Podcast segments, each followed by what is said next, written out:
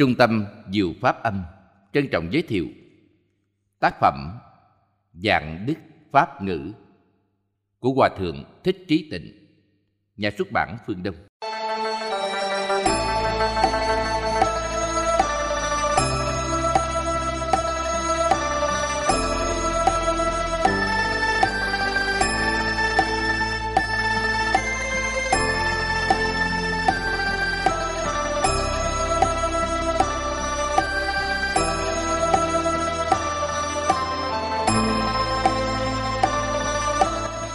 Lời đầu sách. Người xưa từng nói, Trên đường trời người làm phước đứng đầu, Trong biển sanh tử niệm Phật bậc nhất. Vậy thì pháp môn niệm Phật Chính là chiếc thuyền từ để cứu vớt chúng sanh Đang chìm đắm trong biển khổ sanh tử. Thế nhưng chúng sanh không chịu bước lên thuyền Thì Phật cũng chẳng biết làm thế nào. Thế nên các bậc cao tăng đại đức xưa nay Không ngừng xiển dương pháp này tự tu và giáo hóa người, dẫn dắt muôn loài cùng về cõi tịnh, đảm bảo trên con đường thành Phật không còn nỗi lo thoái chuyển. Hòa thượng Thượng Trí Hạ Tịnh, diện chủ chùa Giảng Đức, là bậc long tường trong pháp môn. Một đời, Ngài di Pháp quên thân, dày công phiên dịch nhiều bộ kinh điển Đại Thừa, làm cho chánh Pháp được truyền bá rộng rãi khắp trong và ngoài nước.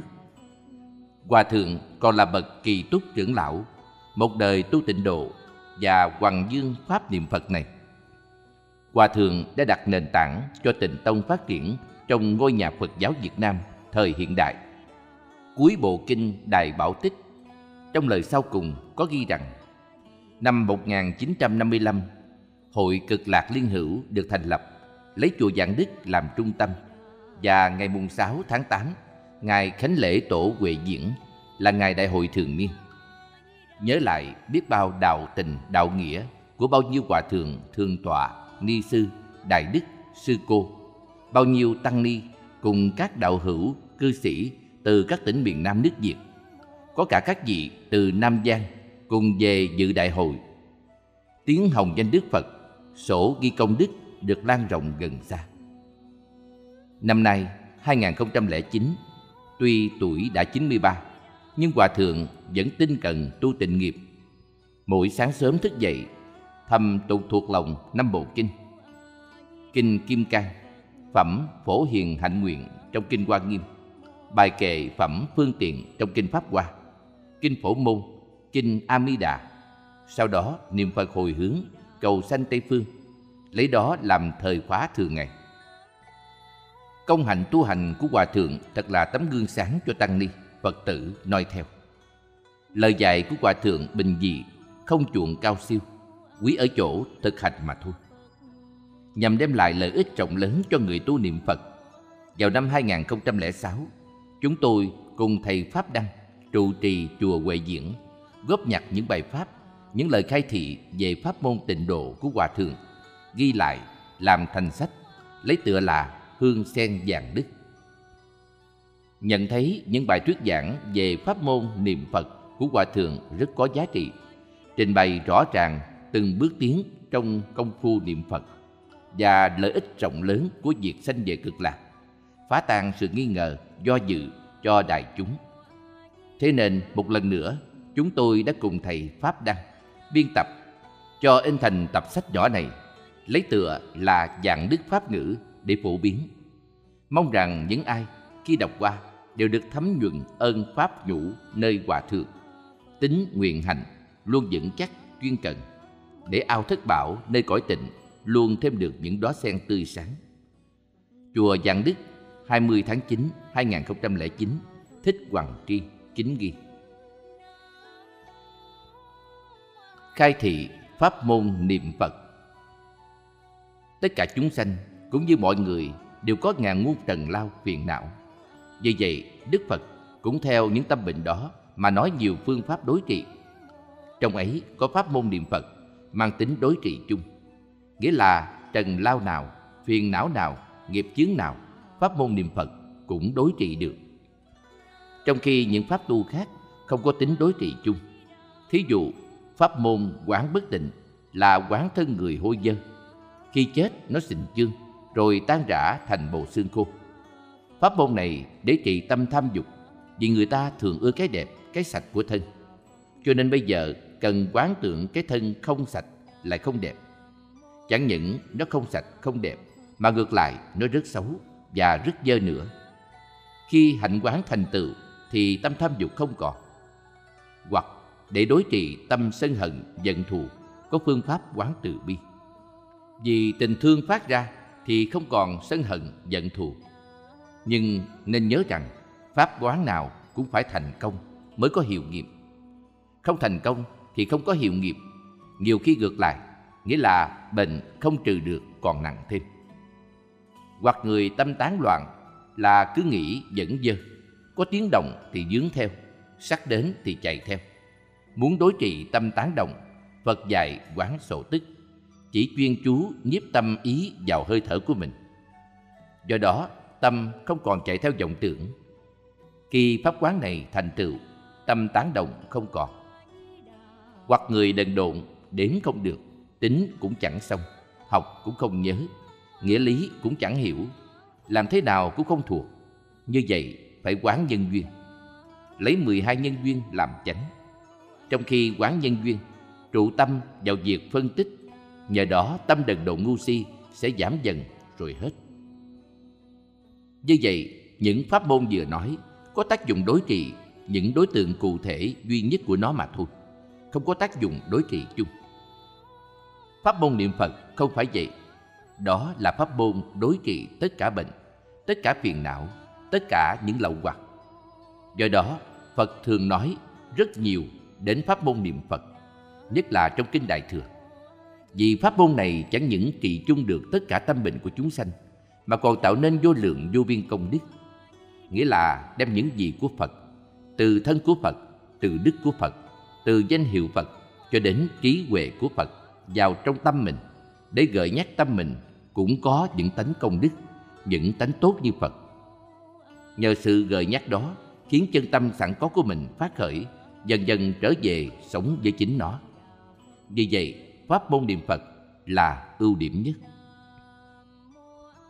Khi quán bất định thành công, thì người đó nhập định, nghĩa là quán đến chừng nào, ban ngày cũng như ban đêm, lúc ngồi cũng như lúc đi, đứng, nằm, cảnh quán đều hiện ra trước mặt, chứ không mờ đi. Như vậy mới gọi là pháp quán thành tựu. Thí dụ bây giờ mình quán xương trắng là cái sọ người, phải quán chừng nào cái sọ trắng hiện ra trước mắt. Mở mắt cũng thấy sọ trắng, nhắm mắt cũng thấy sọ trắng, ngồi lại thì sọ trắng cũng hiện ra, đứng dậy cái sọ trắng cũng hiện ra. Ban ngày sọ trắng hiện rõ ràng, ban đêm cũng hiện y như ban ngày. Như vậy mới thành công pháp quán. Phật nói về các pháp quán, cho nên lấy một pháp quán bất định để làm chuẩn thì có thể hiểu được các pháp quán khác như quán sổ tức, quán từ bi, quán nhân duyên. Đều phải theo cái chuẩn như vậy. Nghĩa là cũng đều đi đến chánh định, nhưng tùy theo trình độ mà chánh định, tam muội có cao thấp khác nhau. Vì điều đó cũng tùy theo căn cơ của mỗi người, tùy công phu của mỗi người, cũng như tùy theo chỗ trụ tâm của mỗi người, có mạnh yếu sai biệt, có thượng trung hạ khác nhau. Do đó, tam muội có tầng bậc khác biệt. Trong tam muội đó, không những chỉ có sự mà còn có lý ẩn tàng.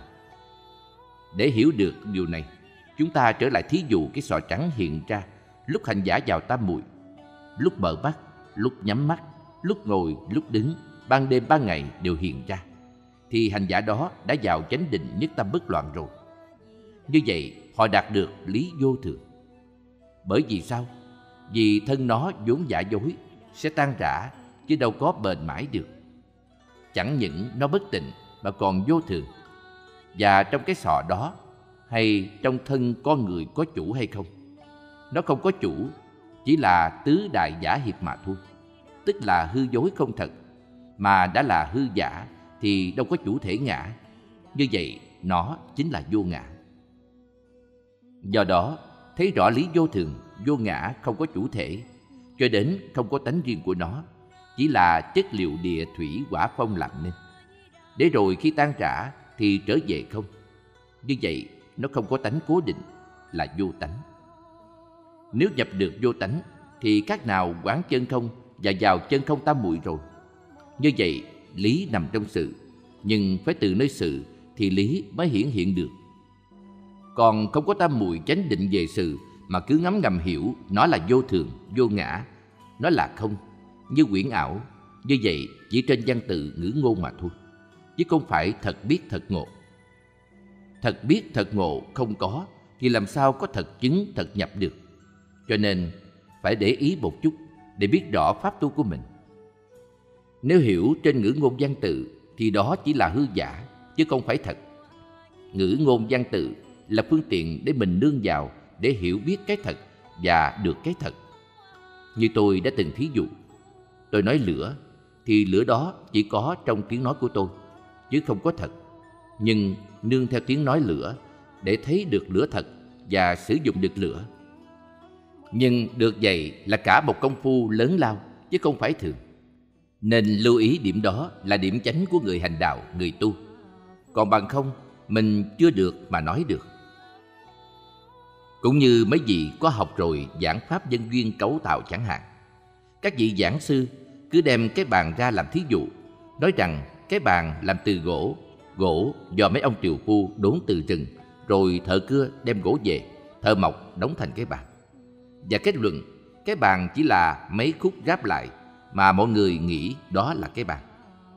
Nói nhân duyên như vậy là xong, nhưng chỉ nói suông thôi là sai lầm vì phải thấy đúng như thật nhân duyên pháp. Nếu không tu tập về nhiếp tâm để định, có niệm lực để sanh ra tam muội thì cả đời không rõ biết như thật được nhân duyên pháp, không thấy được nhân duyên. Người biết được nhân duyên, thấy được nhân duyên, họ có thần thông biến hóa lạ thường lắm. Như cái bàn người ta có thể hiện ra cái nhà, muốn nó thành cái núi, muốn nó thành biển thì nó thành biển, muốn nó mất thì nó mất. Mà người khác không biết nó mất đi đâu. Vì người đạt được pháp nhân duyên, họ vận dụng được khả năng của nhân duyên đó mà tự tại. Còn nếu không như vậy, mình nói cái bàn là hư giả hay nói cách nào đi nữa, mình và mọi người cũng vẫn thấy nó là cái bàn. Vì mình chỉ ở nơi ngữ ngôn văn tự, chứ chưa được gì hết. Tôi nói điểm đó để tất cả huynh đệ cùng tứ chúng đều phải ghi nhớ và nhận xét Phật Pháp như thế nào. Không phải chỉ dừng mãi ở nơi ngữ ngôn văn tự là đủ. Ngữ ngôn văn tự chỉ là phương tiện đầu tiên để dẫn dắt mình đến chỗ thật hiểu, thật biết, rồi nhận được cái chân thật. Đó mới gọi là chứng nhập. Khi chứng nhập thành công, bất kỳ pháp môn nào của Phật, người đó cũng đều là bậc thánh cả. Chứ không phải người phàm. Bởi vì sao? Như đã nói ở phần trước, pháp môn niệm Phật có khả năng đầu tiên là đối trị trần lao phiền não. Khi pháp đối trị thành tựu rồi bệnh trần lao phiền não không còn phàm phu là do trần lao phiền não tạo thành mà cái nhân tạo thành trần lao phiền não không còn thì phàm phu cũng không còn nữa hiển nhiên thành bậc thánh. Pháp môn niệm phật về sự thực hành như thế nào? Phật và chúng sanh đều chung đồng thật tánh thực thể. Do đó mình cũng có thể thành tựu được những gì mà đức phật có. Cho nên trong kinh quán vô đường thọ nói nếu người nào trong lúc tưởng Phật, niệm Phật, tức là dùng tâm niệm Phật, mà đã dùng tâm, thì tâm của người đó đầy đủ những tướng hảo của Phật, cũng như tất cả công đức của Phật. Bởi vì tâm tánh không hai, thì Phật cũng là mình, và tâm tánh mình cũng là tâm tánh của Phật. Nói về tâm tánh là như vậy, đầy đủ những công đức. Biết vậy, bây giờ chúng ta đi vào bằng con đường nào? Nếu đi thẳng như Pháp Thiền trực chỉ là tức tâm tức Phật. Chính tâm chân thật là Phật rồi. Người đạt được cấp bậc đó đã trải qua vô số kiếp tu hành, đến mức cuối cùng mới phát khởi như vậy. Nếu không đạt được đến mức tâm chính là Phật, phải lui lại một bước là quán tâm để hiện Phật. Như vậy, mình đã biết tâm với Phật không hai, tức là Phật ở nơi tâm mình, không thể ở ngoài được, mà ở chỗ nào? Nếu mình cứ suy tư như vậy tập trung tư tưởng không tán loạn đến khi nhận được Phật nơi tâm mình, tức là thấy Phật, mà thấy Phật là thấy tâm. Hai mức này thành công, Thiền Tông gọi là minh tâm kiến tánh. Nếu thấy tâm là thấy Phật chính mình, thấy chân thân Phật, thấy Phật của mình với Phật bên ngoài không khác. chính đó là Phật. Trong thiền tông có những câu nói bác bỏ vị Phật mà thiền sinh còn theo dõi làm đối tượng để tu tập. Vì nếu theo dõi Phật ở ngoài sẽ không thấy tự tâm. Làm như vậy là theo cảnh, đối với thiền tông là điều tối kỵ. Theo thiền tông phải đạt được tự tâm tự tánh của mình. Nếu còn theo cảnh thì sai rồi. Dù đó là ông Phật cũng là cảnh. Cho nên bất đắc dĩ lắm, người ta mới nói những câu để bác bỏ thôi. Bác là bác riêng của người chạy theo cảnh ngoài. Vì tu là tu ở tự tâm. Vì vậy, trong nhà thiền có một vị tổ nói Nếu tôi niệm Phật, tôi xuất miệng cả ngày cũng không sạch. Nhưng người ta hỏi muốn độ người thì dùng pháp gì? Ngài nói niệm Phật. Ở trên, tôi đã trình bày đại khái pháp tu thiền. Các huynh đệ phải suy nghĩ kỹ. Trong kinh nói, các vị đại đệ tử hay các Bồ Tát tham dự hồi thuyết pháp, thuyết kinh của Phật, đến khi mãn thời pháp, mãn thời kinh, thì có bao nhiêu người chứng được ly cấu trần, đắc pháp giảng tịnh, hay với các lậu thành A-la-hán, hay phát tâm Bồ Đề, hay được bất thối chuyển chẳng hạn. Mình không thể liền tức thì đạt được những quả vị như các ngài đâu. Mình cứ theo những gì Phật nói trong kinh rồi tu tập qua một thời gian bao nhiêu kiếp, bao nhiêu đời mới có thể được. Phải biết lượng sức mình bây giờ là như vậy. Thế nên chỉ có pháp môn niệm Phật là con đường tắt thoát khỏi luân hồi sanh tử. Nghiệm xét, khi bỏ thân người này được vào ở bào thai trong loài người chẳng hạn. Từ khi vào thai mẹ như một giọt dầu nổi trong nước, lần lần cho đến khi đầy đủ thân người. Khi hỏi còn nhớ được, còn biết được những gì của đời trước chăng? Không thể nhớ đâu. Thử hỏi tất cả huynh đệ, không lẽ mình không có đời trước, mà đã có thì phải biết chứ. Chẳng hạn như biết tiếng nói. Hỏi người ta sinh ra từ lúc nhỏ cho đến lớn, nếu không được dạy gì hết thì còn nhớ tiếng nói của mình trong đời trước không? Tất nhiên là không ai dám nói rằng nhớ được cả. Như vậy tất cả những gì của đời trước Ngay như cái quen nhất mình còn không nhớ. Thì còn nhớ gì nữa? Mà không nhớ thì làm sao tiếp tục? Hiện tại mình được như thế này Nếu suy xét lại Thấy rõ ràng toàn là cái gom góp Cái học hỏi trải qua trong đời này mà thôi. Có học cái gì thì mới biết Có nghe cái gì mới nhớ. Còn không học, không thấy, không nghe Thì không biết gì hết. Đó là thấy, nghe, học hỏi trong đời này nếu nay mai quý vị đi liệm, đi tẩn, đi tống, đi tán, cầu siêu hàng ngày, phải biết rồi lần lần đến lượt mình cũng đi đến cái chết đó, chứ chạy đâu khỏi được. Như vậy thì đời này mình bỏ hết, thế nhưng chủng tử không mất. Nếu không có duyên thì nó cũng không phát được. Thử hỏi đời sau bảo đảm có duyên hay không? Đây là thời kỳ mạt Pháp nữa, nên cũng không chắc là bảo đảm được thân người. Còn sanh lên trời, tôi đọc trong kinh thấy một vị thiên tử được quá sanh làm thân trời. Liền lúc đó trong bảy ngày thành ông trời lớn rồi, có cung điện dành riêng cho họ, chứ không phải như mình phải tạo nhà, tạo cửa. Trong cung điện của họ có sẵn hàng trăm ngàn thiên nữ mừng rỡ đón tiếp, nói với thiên tử rằng cung điện này là của ngài, chúng tôi là người của ngài hết. Như vậy chỉ hưởng lạc mà thôi, và có bao nhiêu phước hưởng lần lần hết không tạo thêm nữa. Đó là cả một vấn đề không đơn giản, huống là sanh trong loài người, có bảo đảm gặp được Phật Pháp, gặp được Thầy để tâm tu tiếp tục hay không? Hay là lo nghề nghiệp sinh sống, do sự nghiệp thế gian lôi cuốn phải chạy theo, rồi tạo những nghiệp ác? Đó là cả vấn đề lớn lắm, nên phải suy nghĩ kỹ. Vì vậy Đức Phật Thích Ca lo cho tất cả mọi người được bảo đảm tiến đến giải thoát và có đầy đủ tâm từ bi và trí tuệ đồ tận chúng sanh cho đến thành quả vị Phật. Muốn bảo đảm như vậy thì phải ở ngay nơi hiện đời được bảo đảm chứ không thể nào khác. Mà hiện đời để được bảo đảm, Đức Phật dạy phải nhờ tha lực.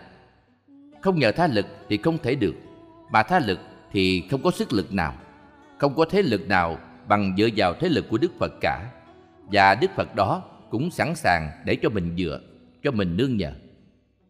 Do đó, Đức Phật Thích Ca nói nhiều về Đức Phật A Di Đà ở thế giới cực lạc phương Tây.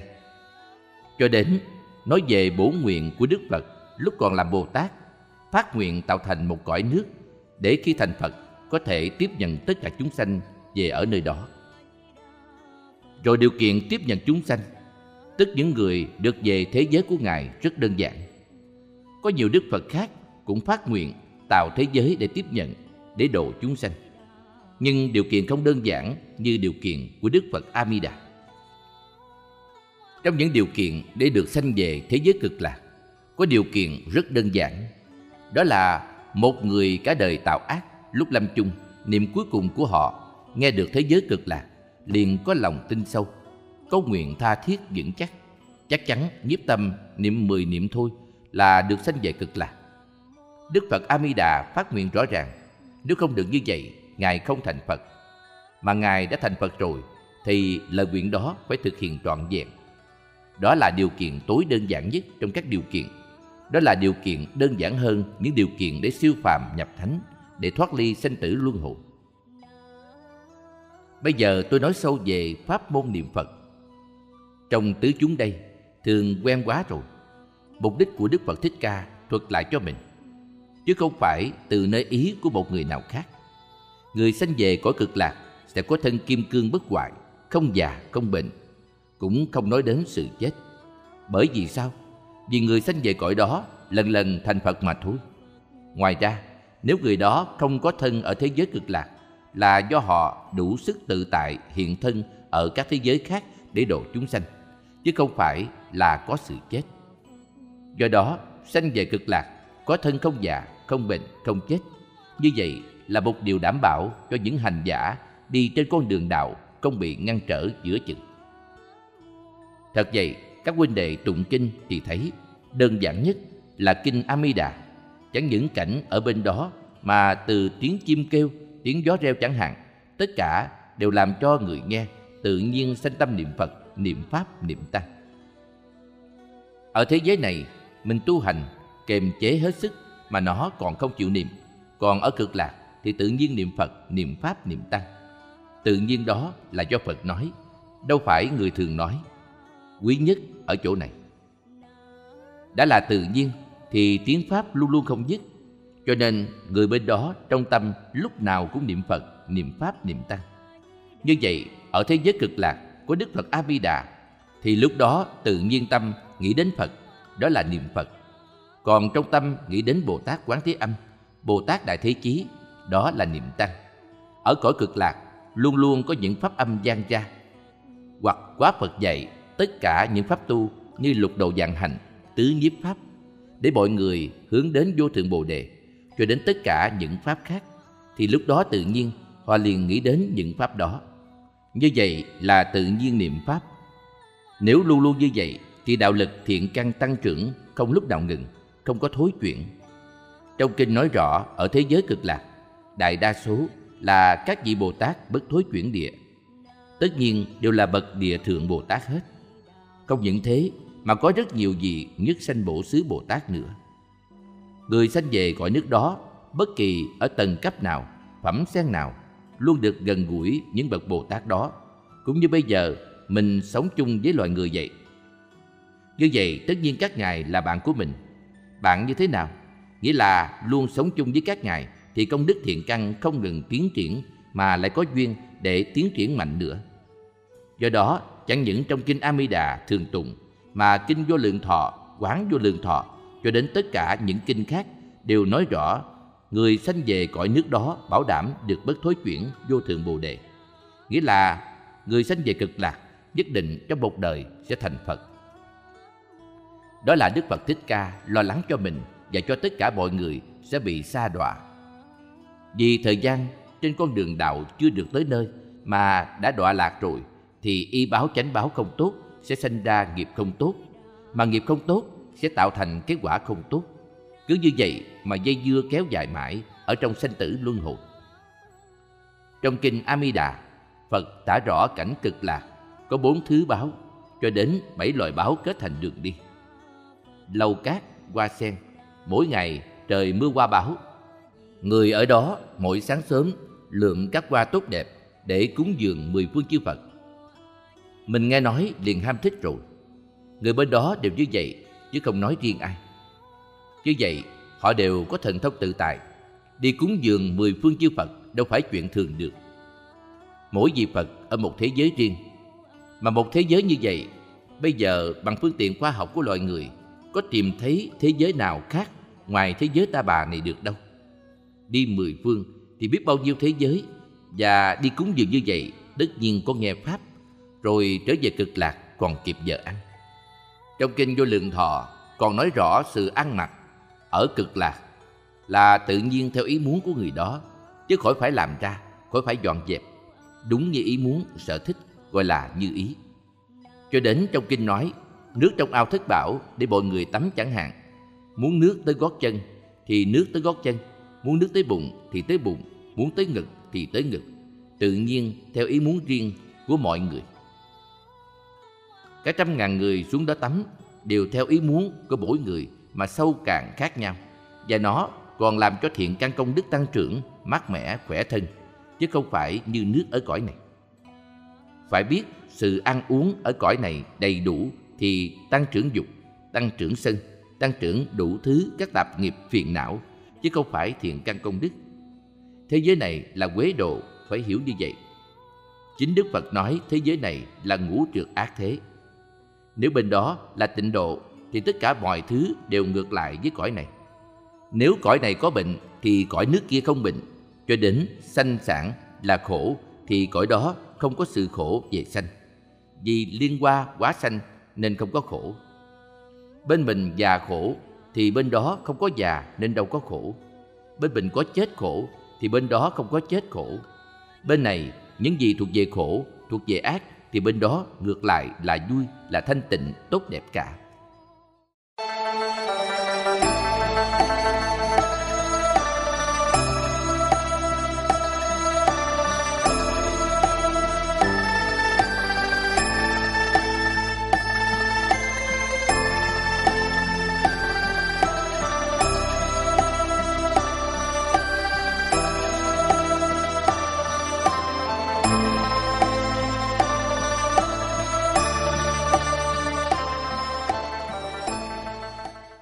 Đức Phật nói cõi cực lạc xong, Ngài còn nói quang minh thọ mạng của Đức Phật A-di-đà như thế nào.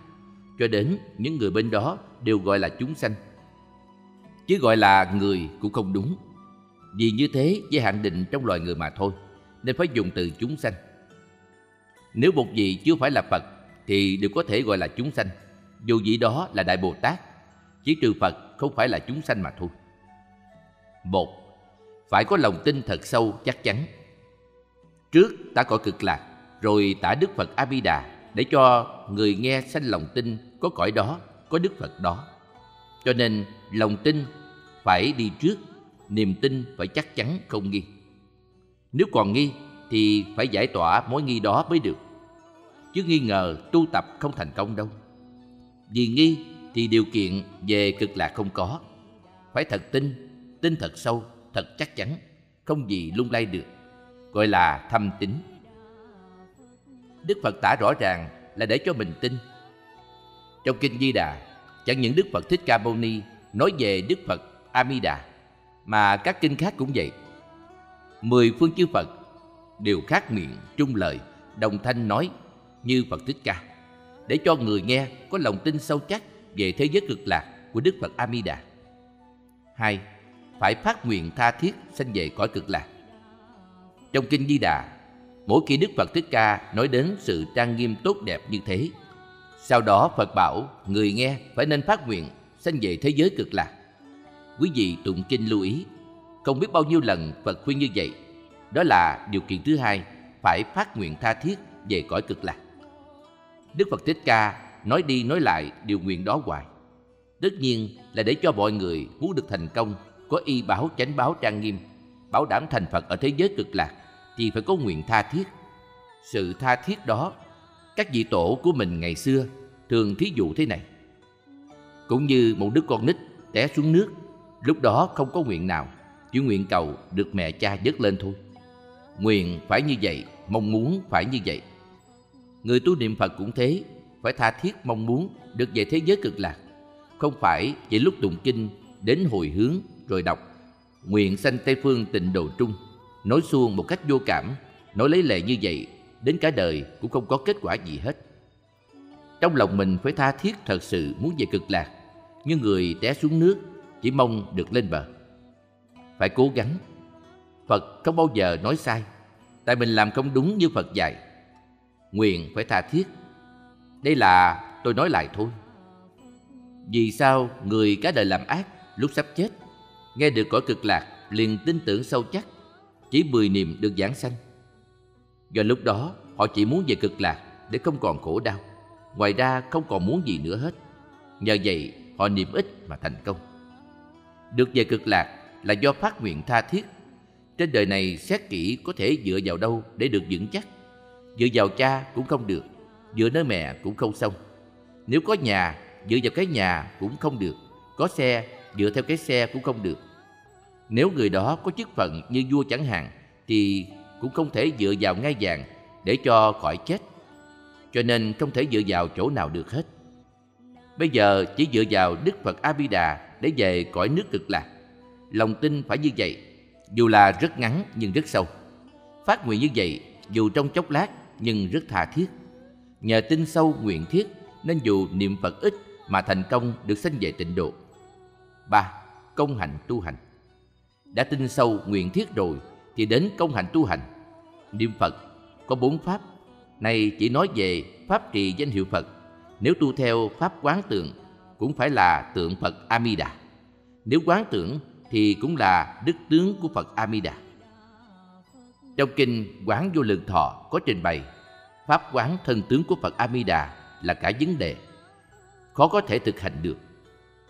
Như tướng Bạch Hào chẳng hạn, Bạch Hào xoắn lại bằng năm hòn núi tu di.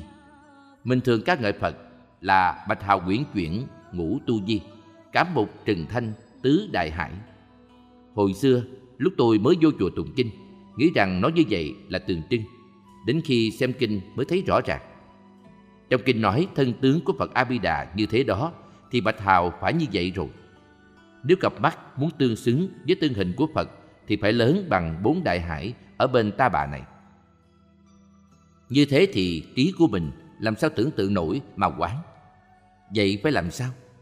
Hiện giờ nếu Đức Phật A Di Đà hiện thân thật xuống đây thì quả địa cầu này cũng không đủ mặt đất để làm chỗ cho chân của Phật đặt lên. Chứ đừng nói là ở cõi nước của mình, cho nên không thể quán tưởng nổi.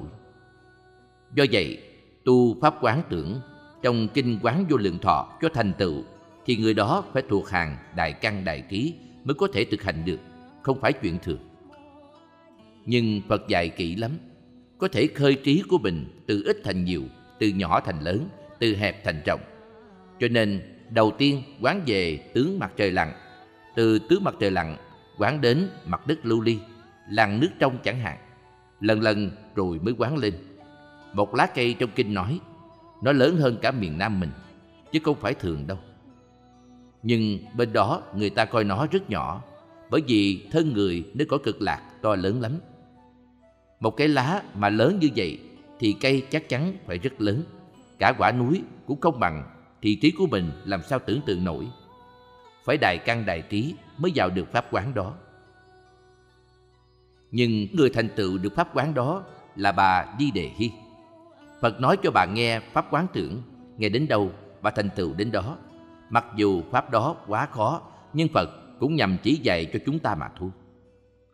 Tôi nói phải đại căn đại trí mới tu được pháp này, vì lo rằng các huynh đệ ham quá, rồi thời gian trôi qua mà cũng không thành tựu được gì thì thật đáng tiếc.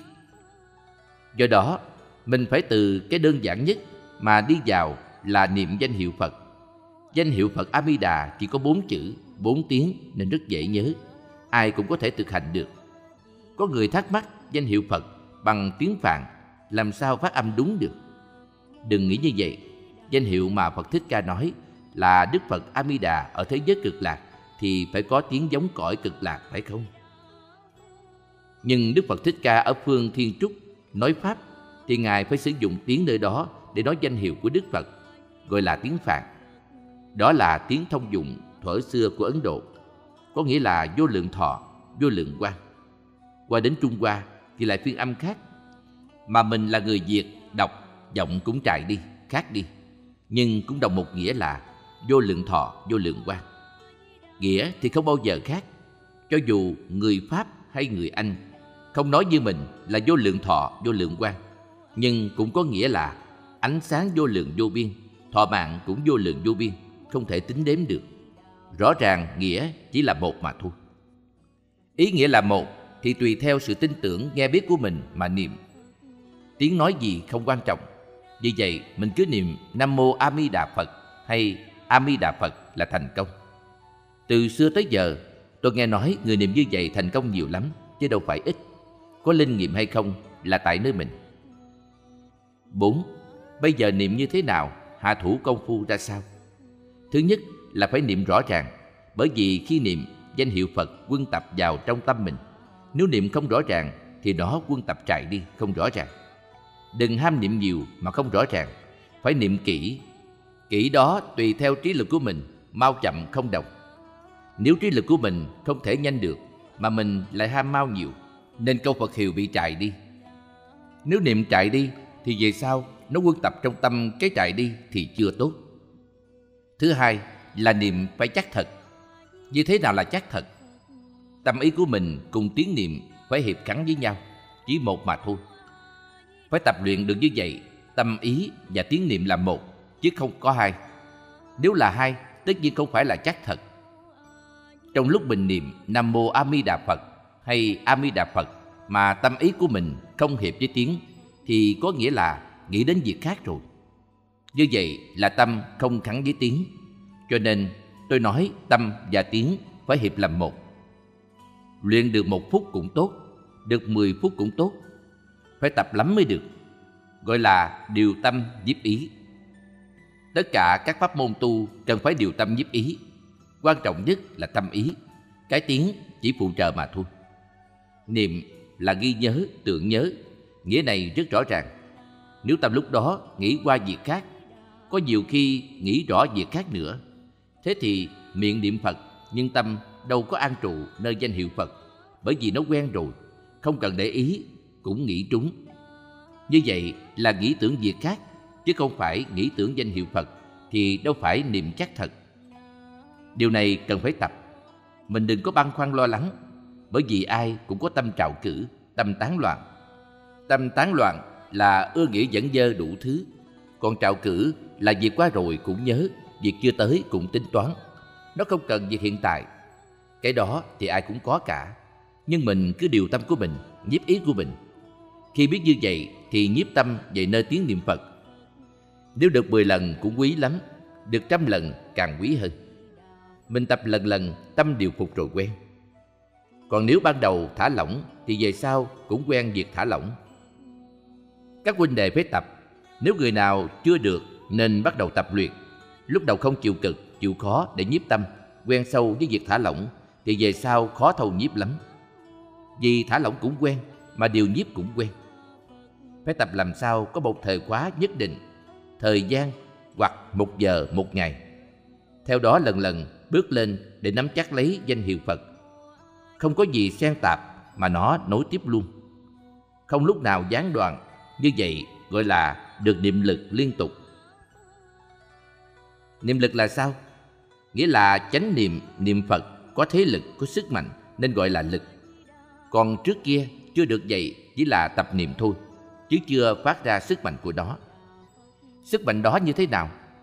Sức mạnh đó có thể ngăn chặn tất cả tạp niệm khác, không cho xen vào, nên gọi là niệm lực liên tục. Trong kinh gọi là chấp trì danh hiệu chấp trì là nắm giữ thí dụ như các huynh đệ nhìn thấy tôi đang nắm giữ cái khăn trong tay trong tay tôi chỉ nắm cái khăn thôi mới gọi rằng nắm giữ còn tay tôi có thêm cái muỗng thì nắm giữ cái gì nói cái khăn cũng không được nói cái muỗng cũng không đúng nếu trong lúc mình niệm mà nhớ nghĩ đến việc khác thì không phải là chấp trì danh hiệu quý vị khi niệm phật tự nghiệm lấy mình đọc một lúc không phải có hai thứ như cái khăn và cái muỗng mà có đến 10 thứ, 100 thứ, có khi nhiều hơn nữa. Như vậy, làm sao gọi là chấp trì danh hiệu được? Chỉ một danh hiệu Phật mà thôi, phải biết rõ câu chấp trì danh hiệu trong kinh Amida, hay còn gọi là niệm lực liên tục không gián đoạn. Có niệm lực tất nhiên là chấp trì, liên tục không gián đoạn là không gì xen vô được Mà muốn không gì xen vô được thì niệm phải có lực, có sức mạnh. Nếu có niệm khác xen vô thì chánh niệm niệm Phật của mình chưa có thế lực, chưa có sức mạnh nên không ngăn được các niệm khác. Cố gắng hạ thủ công phu lúc ban đầu phải cho rõ ràng và chắc thật. Lúc mới tập không cần nhiều, không cần lâu nhưng phải rõ ràng và chắc thật. Rồi lần lần từ ít thành nhiều, từ thời gian ngắn đến thời gian dài, lần lần mới tự có niệm lực liên tục chấp trì danh hiệu. Tôi nghe nhiều người đến trình bày chấp trì danh hiệu. Họ nói, tôi bây giờ ngộ lắm, bước đi cũng niệm Phật, làm cái gì cũng thấy có niệm Phật hết. Nghĩa là tự rõ biết mình đang niệm Phật. Không khác nào người niệm Phật theo tiếng mỏ, bất kỳ hành động nào cũng niệm Phật. Như vậy gọi là chấp trì danh hiệu, niệm lực liên tục. Người đó cầm cái chỗ quét nhà, chứ thực ra là niệm Phật. Việc quét nhà không xen vô được, vì sức niệm nó không cho xen vô luôn luôn cái niệm Phật hiện ra. Đó mới gọi rằng được chấp trì danh hiệu, niệm lực liên tục không gián đoạn, cũng có thể gọi là nhậm dần niệm Phật. Chấp trì danh hiệu, niệm lực liên tục như vậy có thời gian của nó. Nếu mình duy trì được, giữ gìn được, không cho lui sụp, qua một thời gian, không biết bao lâu, bất chợt nhập định vào niệm Phật tam muội, nhất tâm không loạn. Cái đó thì không cầu được, không thể muốn được. Mình muốn được là ở tầng bậc niệm lực liên tục, chấp trì danh hiệu, chứ còn nhất tâm không loạn, không thể muốn được. Vì có ý bông cầu xen vô thì tâm đâu có nhất, không phải là nhất tâm. Người được chấp trì danh hiệu nhậm dần niệm Phật phải trải qua thời gian không biết bao lâu, tùy thuộc vào giới hạnh của người đó thanh tịnh đến tầng nào. Giới hạnh rất cần là phương tiện giúp cho việc đó nhiều lắm. Nếu giới hạnh không thanh tịnh thì ngăn trở việc được chánh định niệm Phật. Chướng ngăn gọi là ngũ cái. Những chướng đó sâu hay cạn tùy theo mỗi người. Chướng cạn mỏng thì vượt qua mau, còn người chướng sâu dày thì vượt qua rất chậm. Bất chợt được vào niệm Phật tam muội gọi là nhập định. Trong thời gian nhập định đó, lúc ban sơ chưa theo ý muốn của mình được. Lúc mãn thì tự nhiên xuất định, cứ giữ như vậy mà thôi. Các huynh đệ nếu dạy công luyện tập được niệm lực liên tục hay còn gọi là chấp trì danh hiệu thì người đó còn cần phải xả bỏ tất cả duyên để luyện cho thành niệm Phật tam muội nhất tâm bất loạn. Vì cảnh duyên xen vào thì chướng ngại, phá hoại ghê gớm lắm. Việc giải thoát sanh tử để trở thành bậc hiền thánh là việc quan trọng nhất của người tu hành. Không có việc gì quan trọng bằng. Cho nên, tất cả việc gì khác cũng đều có thể buông bỏ, không nghĩ đến được hay mất điều gì nữa.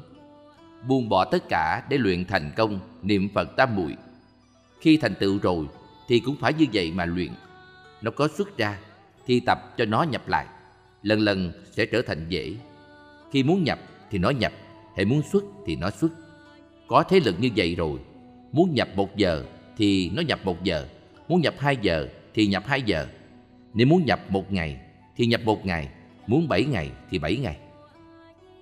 Trong kinh Amida nói, sau khi chấp trì danh hiệu thì được nhất tâm không loạn, hoặc là một ngày.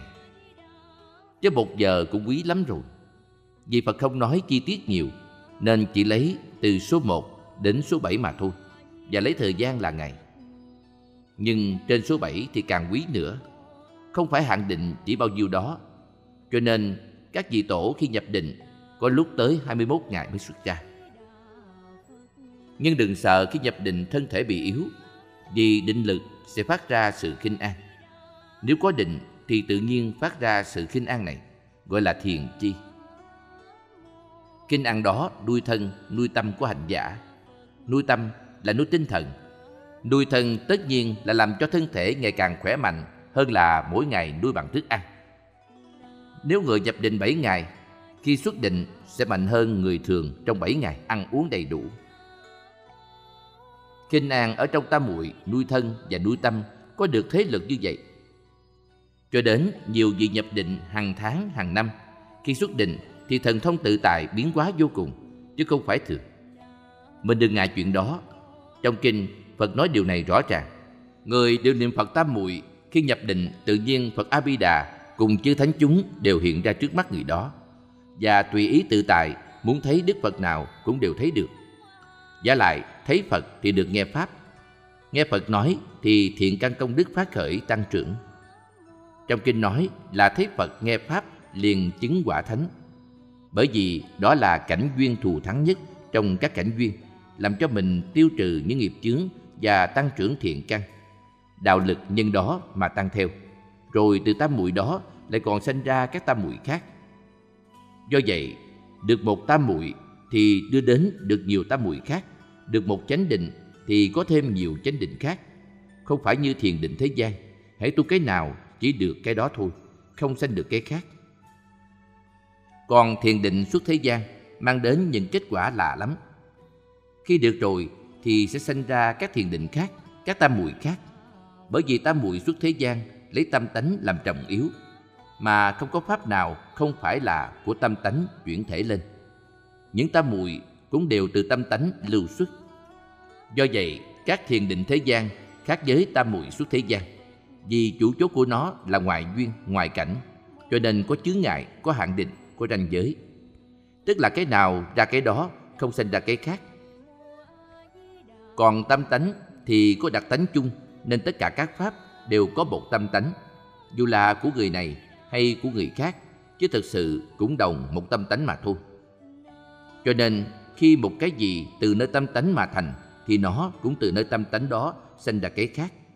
Đây là chỗ được của nhất tâm không loạn niệm Phật tam muội. Trong cảnh đó thấy rõ Phật hiện ra, thành tựu công đức thiện căn như thế, gọi là sự niệm Phật tam muội, nghĩa là được tam muội về sự. Nếu trong khi niệm Phật được chánh định, tự nhiên nó phát minh đương niệm dẫn vô niệm. Chỗ này không thể dùng lời nói để diễn tả. Đương niệm mà tại sao không có niệm? Ở đây tạm dùng lời nói như vậy thôi, chứ không thể diễn tả được cái đó. Trong khi không có niệm mà vẫn là niệm thì đạt được lý chân không của tất cả các pháp, nghĩa là tánh chân thật của tất cả pháp. Tánh chân thật của tất cả pháp là tánh chân không. Tánh chân không chẳng phải là không suông, không có gì hết. Do đó, không có niệm mà vẫn niệm cũng chẳng phải không có đương niệm mới là không niệm. Tự người đó cảm thấy như thế chứ không thể nói được. Ý này được cổ đức diễn tả giống như uống nước. Giả sử tôi uống nước lạnh hay nóng, ngọt hay lạc thì chỉ một mình tôi biết thôi. Tôi có nói ra, người khác chỉ nghe chứ đâu có cảm được sự nóng lạnh ngọt lạc. Ở đây cũng giống như vậy, đạt được lý tam muội này chỉ người đó biết được thôi. Nếu do niệm Phật đạt được sự tam muội rồi đến lý tam muội, ở đây lý là lý tánh chân thật, đạt được lý tánh chân thật đó đồng với thiền tông gọi là đến trình độ minh tâm kiến tánh. Nhưng hơn thiền tông xa lắm. Vì sao? Bên thiền tông người minh tâm kiến tánh nhưng không thể về cực lạc được đâu. Còn người đạt được đương niệm là vô niệm thì người đó muốn về cực lạc là về, không phải chờ đến chết, lúc đó tự tài lắm. Hơn thiền tông xa ở điều đó. Cho nên pháp môn niệm Phật thật sự bảo đảm. Bây giờ tôi lặp lại. Được về cực lạc ở mức cao là tự tại như thế đó. Nhưng ở mức thấp và căn bản thì chỉ cần có lòng tin sâu chắc và sự phát nguyện tha thiết. Về lòng tin sâu chắc, tôi nhắc lại có ba điều. Một là tin lời nói của Đức Phật Thích Ca. Hai là tin cõi cực lạc của Đức Phật A Di Đà và những điều kiện giảng sanh mà Phật đã chỉ dạy. Thứ ba, quan trọng nhất là tin mình có khả năng tu hành và thành tựu nơi pháp tu này. Nhưng phải nhớ hai điều trước cũng rất quan trọng. Có nhiều người tin Phật và tin pháp của Phật dạy, nhưng lại do dự không biết mình niệm Phật có được giảng sanh hay không. Vậy là không đúng rồi. Phải tin chắc mình có khả năng làm thì mới có sự phát nguyện tha thiết. Nếu có nguyện tha thiết thì không đòi hỏi công hạnh nhiều ít đến mức độ nào. Như phần trên đã nói, người làm ác cả đời đến lúc lâm chung chỉ tin và phát nguyện niệm 10 câu Phật hiệu cũng được sanh về cực lạc. Như vậy, hạnh không đòi hỏi phải đến mức độ nào, mà quan trọng nhất là phải tin cho sâu, nguyện cho chắc. Có niệm Phật là được rồi, không cần nhiều ít gì hết. Thực hành nhiều thì đạt đến sự niệm Phật tam muội, lý niệm Phật tam muội, được tự tại giảng sanh ở phẩm sen cao, nghĩa là liền vào hàng Bồ Tát nào đó. Còn nếu người chỉ biết niệm Phật nhưng không nhiều, không được niệm lực liên tục, không được chấp trì danh hiệu, không được nhất tâm bất loạn, không được gì hết. Người đó thường có niệm là được rồi, nhưng tin phải sâu chắc, nguyện phải tha thiết. Hai điều đó phải nắm vững, như vậy vẫn được giảng sanh. Người bình thường làm được vậy dù chưa đến trình độ nào mà vẫn được về cực lạc, được sống chung với các vị Bồ Tát nhất sanh bộ xứ, Bồ Tát bất thối chuyển, được thân kim ca bất hoại, ăn mặc tự nhiên quá hiện, cho đến cảnh duyên, dù chưa gặp Phật thật, nhưng lúc nào cũng có quá thân Phật để thân cận. Điều đó trong kinh Quán Vô Lượng Thọ nói, khắp nơi trong cõi cực lạc luôn luôn có quá thân Phật, không khác gì Phật thật thuyết pháp. Nhưng như vậy, mình có được lơ là việc niệm Phật hay không? Dứt khoát không được lơ là. Trong trường hợp bất đắc dĩ mới niệm ít mà thôi. Chứ còn lơ là niệm Phật thì tất nhiên tính nguyện lâu ngày cũng bị giảm mất dần. Cho nên, người tin sâu và nguyện thiết nhất định sẽ thực hành tinh tấn. Người có thực hành tinh tấn thì nhất định là tin sâu, nguyện thiết. Và ngược lại, người không có tin sâu nguyện thiết, dù có hành tinh tấn nhưng chỉ được một thời gian. Sau dần sẽ trở nên lơ là, trở thành thưa thớt, giải đãi lần lần. Vì vậy, lòng tin và phát nguyện phải vững lắm mới được. Người nào chưa có tin sâu, nguyện thiết thì phải có. Người có rồi phải giữ niềm tin và sự phát nguyện đó được bền vững. Còn công hạnh thì tùy theo trường hợp mà thực hành để tiến bộ. Nhưng người có tin sâu nguyện thiết rồi, lúc nào cũng muốn về cực lạc, đâu có quên Phật được, phải không? Không quên Phật thì nhớ Phật, mà nhớ Phật tất nhiên niệm Phật rồi. Người tha thiết muốn về cực lạc, chắc chắn có lòng tin và trong tâm người đó luôn có cảnh tình độ. Vì họ muốn về đó mà. Có cảnh cực lạc trong tâm là gì? Là niệm thế giới cực lạc, luôn luôn lúc nào cũng nhớ đến cõi nước đó, thì luôn luôn lúc nào cũng niệm Phật Amida. Cho đến không cần phải bảo người tin sâu nguyện thiết niệm mà họ vẫn niệm. Các huynh đệ phải nắm vững điều kiện tin sâu nguyện thiết và cũng phải khuyên người khác nắm vững hai điều đó trước. Chứ đừng dạy người ta niệm Phật cho nhiều mà hai điều kia không chắc thì nhất định không thành công. Trong kinh Amida, để cho mọi người có lòng tin, Đức Phật Thích Ca đã tả cảnh ở thế giới cực lạc thật rõ ràng, chứ không phải Ngài nói suông. Phật thấy rõ thế giới cực lạc, nên Ngài thuật lại cho mình nghe về Đức Phật A Di Đà và những người ở bên đó như thế nào để cho mình tin. Tất nhiên, khi tin lại Phật rồi, tin có cõi cực lạc mới tin nguyện lực của Phật A Di Đà. Lại nữa, trong kinh Đức Phật Thích Ca luôn khuyên nhắc chúng ta phát nguyện sanh về cực lạc không biết bao nhiêu lần. Cho đến trong kinh nói sáu phương chư Phật, nhưng thật ra là đủ cả mười phương chư Phật đều hiện ra để đồng nói như Phật Thích Ca. Có nhiều điều trong kinh nghiệm niệm Phật, thí dụ như trải qua thời gian mình niệm Phật được thành công hay thất bại, có chướng ngại hay được thông suốt. Vì thời gian có hạn nên không thể trình bày hết được cho đại chúng. Nhưng những điều chủ yếu các huynh đệ phải nhớ nhất là chấp trì danh hiệu, phải nắm vững việc hạ thủ công phu. Nếu không, cứ lơ là, nghe niệm Phật thì niệm ào ào mà không nắm chắc được phần hạ thủ công phu là như thế nào. Tôi nhắc lại hạ thủ công phu có hai điều, phải rõ ràng và chắc thật. Thế nào là rõ ràng, thế nào là chắc thật thì đại chúng đã nghe tôi nói đi nói lại nhiều lần rồi. Nắm cho thật kỹ hai điều đó. Nếu thiếu hai điều đó thì những điểm sau không tiến được. Hai điểm đó chúng ta phải làm cho được nơi bước đầu tiên trong việc tu hành hạ thủ công phu rồi từ đó mới tiến lần lên. Thế nhưng, trước khi làm điều đó phải có lòng tin sâu, phát nguyện giảng sanh thật thiết tha. Hai điểm đó mới kèm theo công hạnh. Công hạnh cao về cực lạc ở tầng bậc cao, còn thấp thì về cực lạc ở tầng bậc thấp. Nhưng tầng bậc thấp này cũng là bất thối chuyển, nơi quả vị Phật.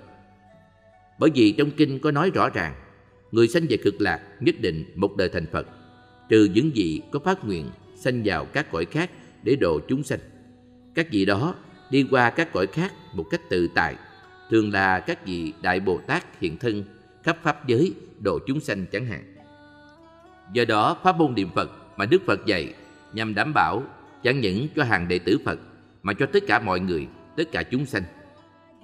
Nếu y theo tu hành thì bảo đảm gần nhất là thoát ly khỏi ngũ trượt ác thế, sinh tử luân hồi và kế đó là đảm bảo việc thành Phật. Cuối cùng, tôi cùng đại chúng niệm Phật A Di Đà 10 câu rồi hồi hướng.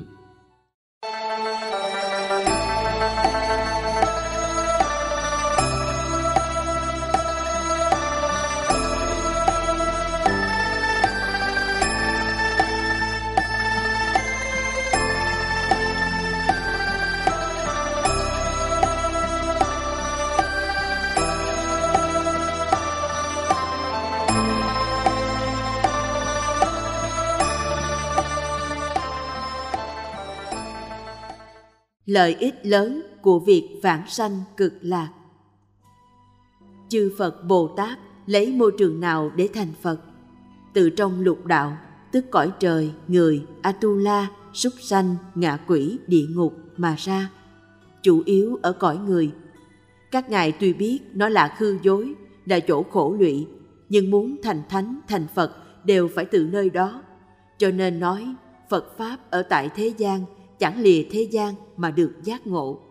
Vì vậy, có người hỏi rằng, tại sao trong kinh lại nói sanh về thế giới cực lạc được không thối chuyển và thành Phật? Người sanh về cực lạc là vì chưa đủ sức. Khi đạt được vô sanh pháp nhẫn, chứng đắc quả vị Bồ Tát bất thối chuyển, thì hiện thân khắp pháp giới để hành đạo, chớ đâu chỉ một thân nơi cõi nước cực lạc. Như Bồ Tát Quán Thế Âm đại thế chí, phổ hiền, vân vân. Huống là trong kinh nói, người nơi cõi cực lạc, sáng sớm đi nhặt hoa cúng dường mười phương chư Phật. Đó gọi là hiện thân để cúng dường, và cũng có thể hiện thân giáo hóa chúng sanh khắp các cõi.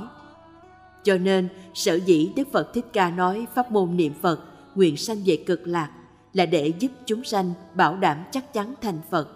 Tại sao? Vì thành Phật ở thế giới ta bà này khó lắm thân và cảnh ở đây dễ đưa xuống phàm phu, còn tiến lên bậc thánh thì thật khó nhiều khi tu đến già, năm mươi, sáu mươi tuổi cũng chưa bảo đảm ngũ dục, tức tiền tài, sắc đẹp, danh lợi, ăn uống, ngủ nghỉ cũng có thể lôi kéo được huống nữa thời gian tu hành trong một ngày đêm trong tâm biết bao tạp niệm phiền não giấy khởi Bên ngoài, hoàn cảnh ngũ dục cám dỗ là mình say mê, rối loạn. Chuyện này chuyện kia nói đến khiến mình xa rời nơi Pháp của Phật dạy.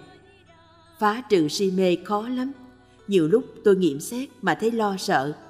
Như sáng sớm chủ đánh chuông thức dậy là 3 giờ rưỡi. Nhưng thân này nó cứ bắt mình phải nằm ráng. Chỉ một chút vậy thôi, kèm cái tâm đã không nổi rồi. Cho nên đủ thứ chướng ngại chứ không phải thường được đây chỉ là những chuyện nhỏ, huống chi chuyện khác nữa. Nhiều khi mấy huynh đệ thấy cả ngày tôi không nói chuyện với ai hết. Tôi biết rõ mình có ngày phải chết nên dành thời gian để niệm Phật. Nắm chắc danh hiệu Phật, giữ được chánh niệm trong lúc đó không phải dễ. Tất cả các huynh đệ bình thường phải cố gắng quyết tâm. Trong kinh quán vô lượng thọ nói, người tạo tội ngũ nghịch thập ác lúc lâm chung chánh niệm vững vàng, từ một tới mười niệm vẫn được Phật tiếp dẫn về cõi cực lạc ở nơi hạ phẩm. Vậy phiền não nghiệp chướng của người này khi sanh về tịnh độ còn hay mất? Nếu còn thì như thế nào? Đây là một điều tôi cần phải nói rõ cho các huynh đệ hiểu. Ví như lúc mấy huynh đệ ngồi trong giảng đường nghe Pháp, trong lòng có sân giận hay không? Không, nhưng chẳng phải không hoàn toàn – nó nằm im đó mà thôi. Thế giới cực lạc cũng vậy, tập khí phiền não vẫn còn nhưng không có điều kiện phát khởi. Cõi nước đó hàng ngày đều tương ưng với tam bảo, nên hạt giống thiện căn công đức tăng trưởng, còn hạt giống tập khí phiền não dần dần tàn lụn yếu đi. Cũng như người chứng được quả vị tu đà hoàng, chậm nhất trong bảy đời thành A-la-hán, không thể hơn được. Đó là điều quyết định mau chỉ một đời, hai đời thì thành tựu. Bậc tu đà hoàng tập khí chủng tử còn nguyên, đã đoạn dứt kiến hoặc phân biệt nên nó không khởi hiện hành. Trong bảy đời sẽ tiêu trừ sạch hết không còn. Cũng vậy, thân người nơi cõi cực lạc không có già, bệnh chết, mạng sống vô lượng, không có sự đòi hỏi về tham dục. Lúc xuống ao tắm, muốn nước cao thấp đều tùy ý, Muốn tới đầu gối thì ngập tới đầu gối, muốn tới lưng thì tới lưng, muốn ngập đầu thì ngập đầu, Sau khi tắm, công đức sẽ tự nhiên tăng thêm. Ví như người chứng được tu đà hoàng, thì sẽ tiến lên bậc tư đà hàm. Ngoài ra, còn thường nghe tiếng chim kêu, tiếng gió thổi, tiếng linh reo, tự nhiên sanh tâm niệm Phật, niệm Pháp, niệm Tăng. Quan trọng nhất là hai chữ tự nhiên. Còn ở cõi này, mình muốn niệm Phật thì phải ép, phải đề khởi, nhiều lúc nó không chịu niệm nữa. Cho nên, việc tu hành ở thế giới cực lạc không nhọc nhằn, bó buộc, cứ sinh hoạt bình thường mà tự nhiên thành Phật. Trong kinh nói, sanh về cực lạc đều chứng bậc bất thối chuyển, nhất sanh bổ xứ. Đây là lời Phật nói, chứ không phải tôi bịa đặt. Như vậy, tập khí chủng tử phiền não khởi lên thì nó hiện hành, còn không giấy khởi thì là tập khí chủng tử. Trong thời gian lâu dài, nếu không có môi trường, không có dịp để khởi hiện hành, thì nó sẽ yếu lần cho đến mất đi. Cũng như hạt giống gieo xuống đất, đủ điều kiện sẽ nảy mầm lên cây, còn không có điều kiện như để nó trong tủ, trên bàn chẳng hạn, thì hạt giống đó theo thời gian sẽ bị hư mục mà thôi. Cõi cực lạc được lợi ích lớn ở điểm này. Thân và cảnh đều giúp cho thiện căn công đức phát triển. Không có môi trường để phiền não tập chướng phát khởi, thì chủng tử tập khí phiền não lần lần tiêu trừ. Thuở trước, tôi đọc truyện Ngài An Thế Cao là bậc cao tăng đắc đạo. Hôm nọ, Ngài phó chúc chùa viện cho đệ tử rồi nói, tôi còn cái nợ giờ phải trả. Ngài đi đến chợ, thì chợt có người thanh niên cầm dao chặt lên đầu Ngài. Ngài ăn Thế Cao tuy trả quả, nhưng là bậc đạt đạo, nên không sanh tâm sân giận. Còn mình bây giờ đi ngoài đường, có người đến chửi mắng thì liền khởi tâm giận tức, muốn chửi mắng lại. Nhân quả vay trả nhau mãi không dứt, quả báo này gây qua nghiệp kia. Trong kinh nói, giả sử trăm ngàn kiếp, việc làm kia chẳng mất, nhân duyên kia hội đủ, quả báo lại tự mang. vả lại, ở cõi này tu hành tinh tấn, mà cái chết chợt đến thì đời sau sẽ quên, khó có thể tiếp tục được. Như tu có phước sanh qua những đất nước giàu có, nhưng kiếm được ngôi chùa phải đi cả ngàn cây số mới đến, cho đến kiếm được người ăn chay cũng khó lắm. Từ đó hưởng phước rồi tạo nghiệp ác. Căn lành không thể tiếp tục phát khởi lại, sẽ yếu dần, lần lần quên mất luôn, quên làm việc lành, không còn lễ Phật, niệm Phật, cho đến không còn tu theo Phật nữa. Tôi nhớ lúc dưỡng bệnh ở chùa Linh Sơn Cổ Tự, Vũng Tàu. Tối ngày ít có nói chuyện, chỉ chuyên niệm Phật mà thôi. Một ngày nọ, mấy huynh đệ đang công phu ở chánh điện. Tôi và ông Tám chủ tiệm vàng ngồi dưới gốc cây nhãn trước chùa. Ông thì ngồi chéo ngoẩy, hất hàm nói, việc đó để mấy điệu làm, còn tôi với thầy cần gì phải làm. Tôi trả lời, mấy việc đó không đáng làm, lo ngồi nói chuyện đời thì lúc chết lấy gì nói chuyện với Diêm Phương. Ông ta cống cao ngã mạng như vậy, cho rằng tụng kinh niệm Phật là thấp kém. Đi đâu ông cũng kèm theo quyển kinh Kim Cang. Điều này quả thật làm chướng đạo. Mấy huynh đệ tu học Phật Pháp phải cẩn thận, luôn luôn phải xét mình, lấy giáo lý làm thước đo, lấy tấm gương sáng để soi. Tại vì mình quên, không chịu đem thước ra đo, đem gương ra soi mà thôi. Có lúc giữa chúng đông tôi thường nói, bây giờ làm đến hòa thượng mà tôi nhận thấy còn thua hồi nhỏ. Ai nấy đều ngạc nhiên. Tôi nói, mình học giáo lý thì biết rõ, người ngộ đạo, đạt đạo thì phải ít phiền não, ít chấp trước. Nhất là cái ngã, tuy chưa hết nhưng cũng nhẹ đi. Còn mình bây giờ ngã chấp lại lớn hơn hồi nhỏ. Tại sao? Tôi nhớ lúc nhỏ ai kêu thằng Bình, tôi đâu có buồn. Còn bây giờ, ai nói chuyện mà hơi ngang một chút đã thấy khó chịu rồi. Như vậy, tôi chấp ngã nặng hơn hồi nhỏ. Mình biết rõ như vậy, lấy lời Phật dạy làm gương soi sáng lại chính mình. Thế nên, càng lớn tuổi, sống lâu năm trong đạo mà tu không tiến, thì phải lấy làm hổ thẹn, đừng bao giờ cho là đủ. Hệ cống cao ngã mạng thì có tội, có lỗi, đừng nói chi phước đức hay công đức gì. Từ những cái khó ở ta bà này mà Đức Phật Thích Ca giới thiệu thế giới cực lạc của Phật Amida để cho chúng sanh được bảo đảm thành tựu quả vị Phật. Mấy huynh đệ biết rõ như vậy, ai nấy ý chí phải mạnh mẽ, kiên định, dốc lòng niệm Phật, phát nguyện vãng sanh để độ mình và độ khắp tất cả chúng sanh.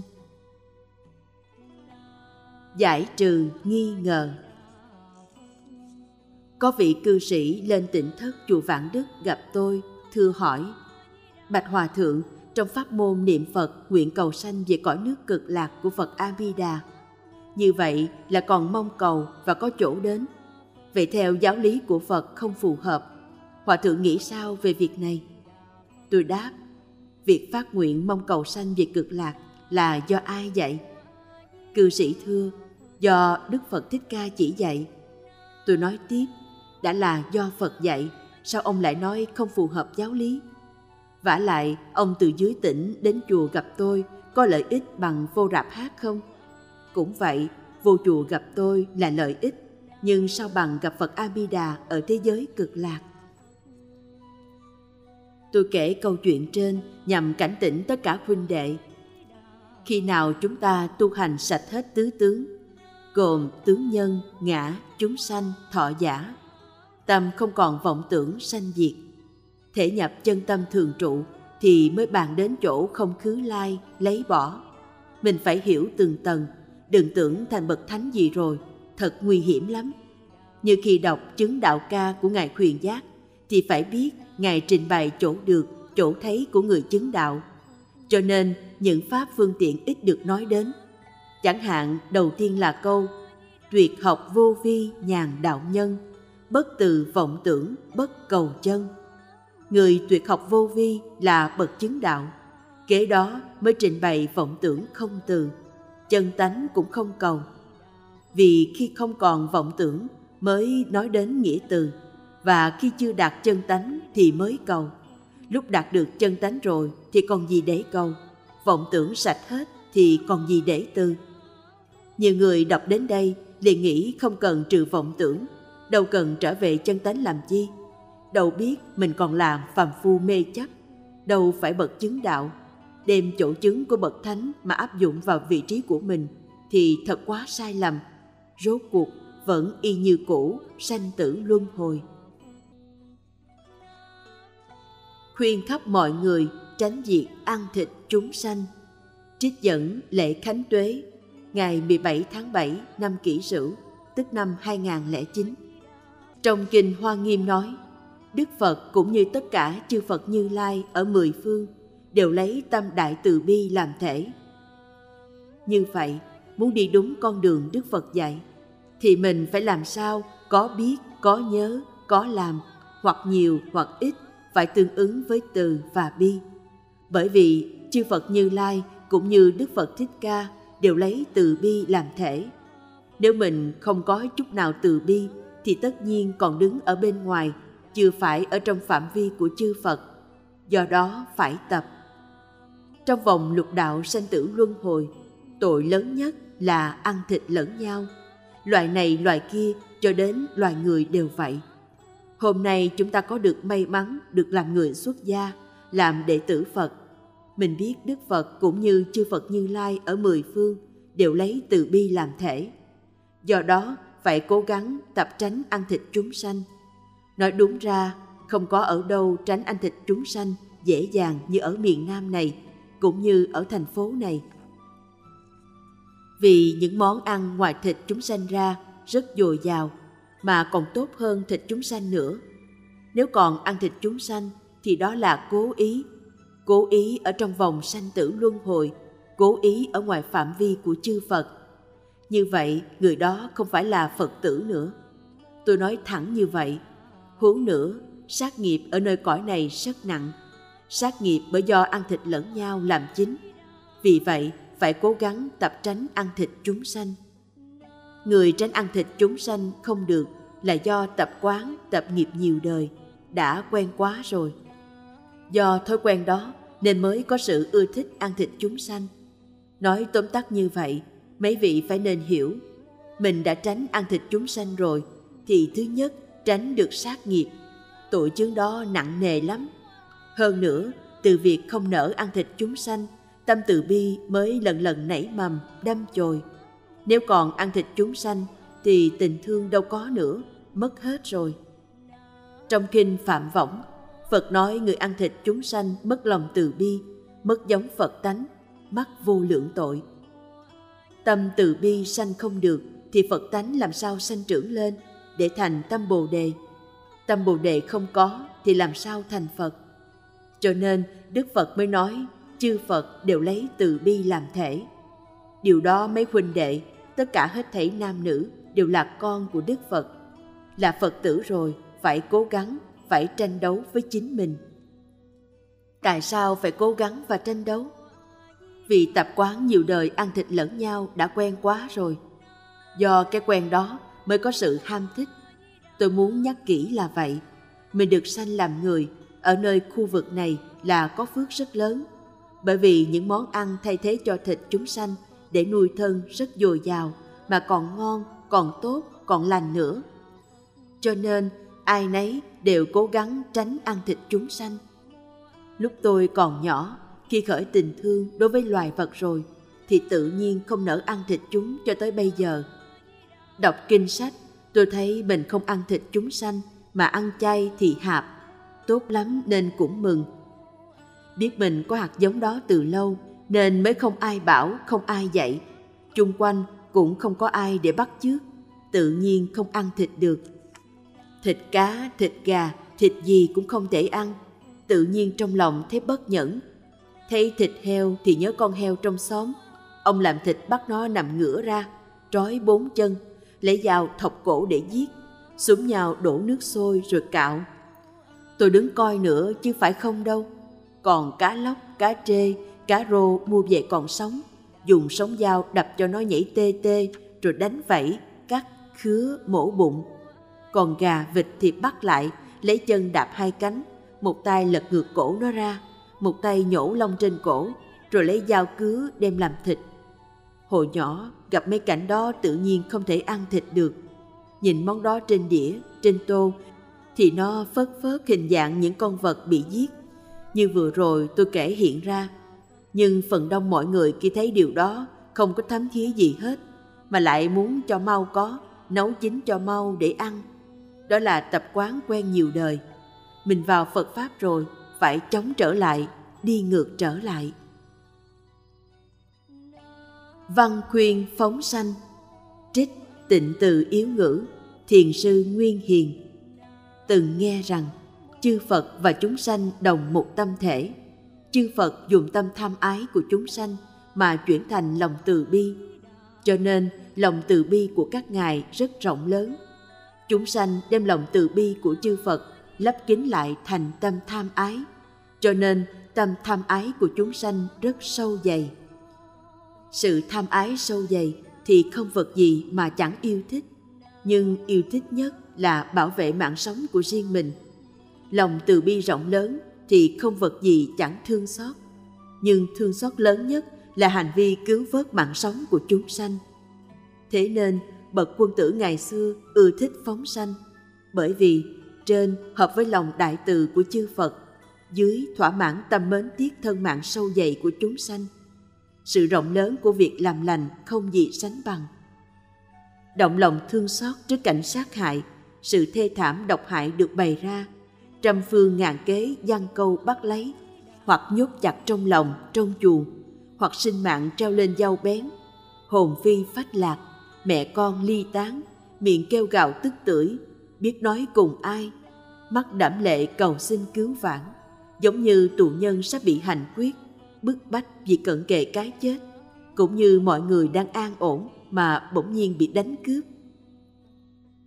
Tình trạng đau đớn, ai oán ấy, thật chẳng biết nói thế nào. Cho nên, chư phật vì đối với nỗi khổ đau này mà ngăn cấm sát sanh, khuyên bảo phóng sanh hao tổn tiền của không bền của ta để chuộc lại mạng sống rất quý giá của chúng. Hoặc ít chỉ một hai con vật hoặc nhiều thì đến muôn ngàn sinh mạng giúp cho chúng đổi nguy khốn thành an ổn. Sắp chết được sống lại trời cao biển rộng mặt tình dạo đi. Nắng ấm gió hòa ra sức bay lượn trong hư không quang đảng. Tuy bảo rằng sự bố thí một ít tiền của chẳng đáng bao nhiêu, nhưng ơn cứu mạng thật rộng lớn vô cùng. Ở đây, không bàn đến việc những sinh vật ấy sẽ làm Phật ở đời vị lai hay là làm cha mẹ nhiều đời của chúng ta. Nhưng vì tri giác vốn chung đồng, nên xét theo lý rất khó mà nhẫn tâm. Cũng như bàn đến việc bị quả báo ở đời này hay bị nợ nần sau khi chết. Nhưng một khi đã ra tay giết hại thì tự nhiên nơi lòng khó mà quên được. Nhìn cỏ cây rơi rụng héo tàn, còn thảm thương bi cảm. Thế mây mù bủ văn âm u thì buồn bã không vui, huống gì là mạng sống của chúng sanh bị giết hại. Do đó nên biết, chân tâm trùng khắp cả hư không mười phương, bậc chí nhân thẳng dòng xuyên suốt nơi vạn vật. Lẽ nào có cùng một dòng máu đỏ mà thật không có lòng thương xót hay sao?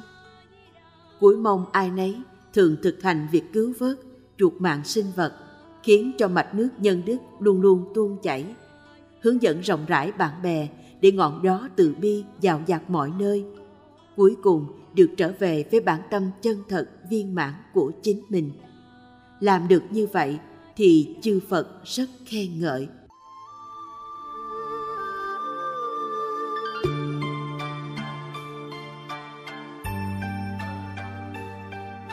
được thực hiện bởi Trung tâm Diệu Pháp Âm, Chùa Khuôn Việt, đường Phạm Văn Hai, phường 5, quận Tân Bình, thành phố Hồ Chí Minh. Website diệu pháp âm.net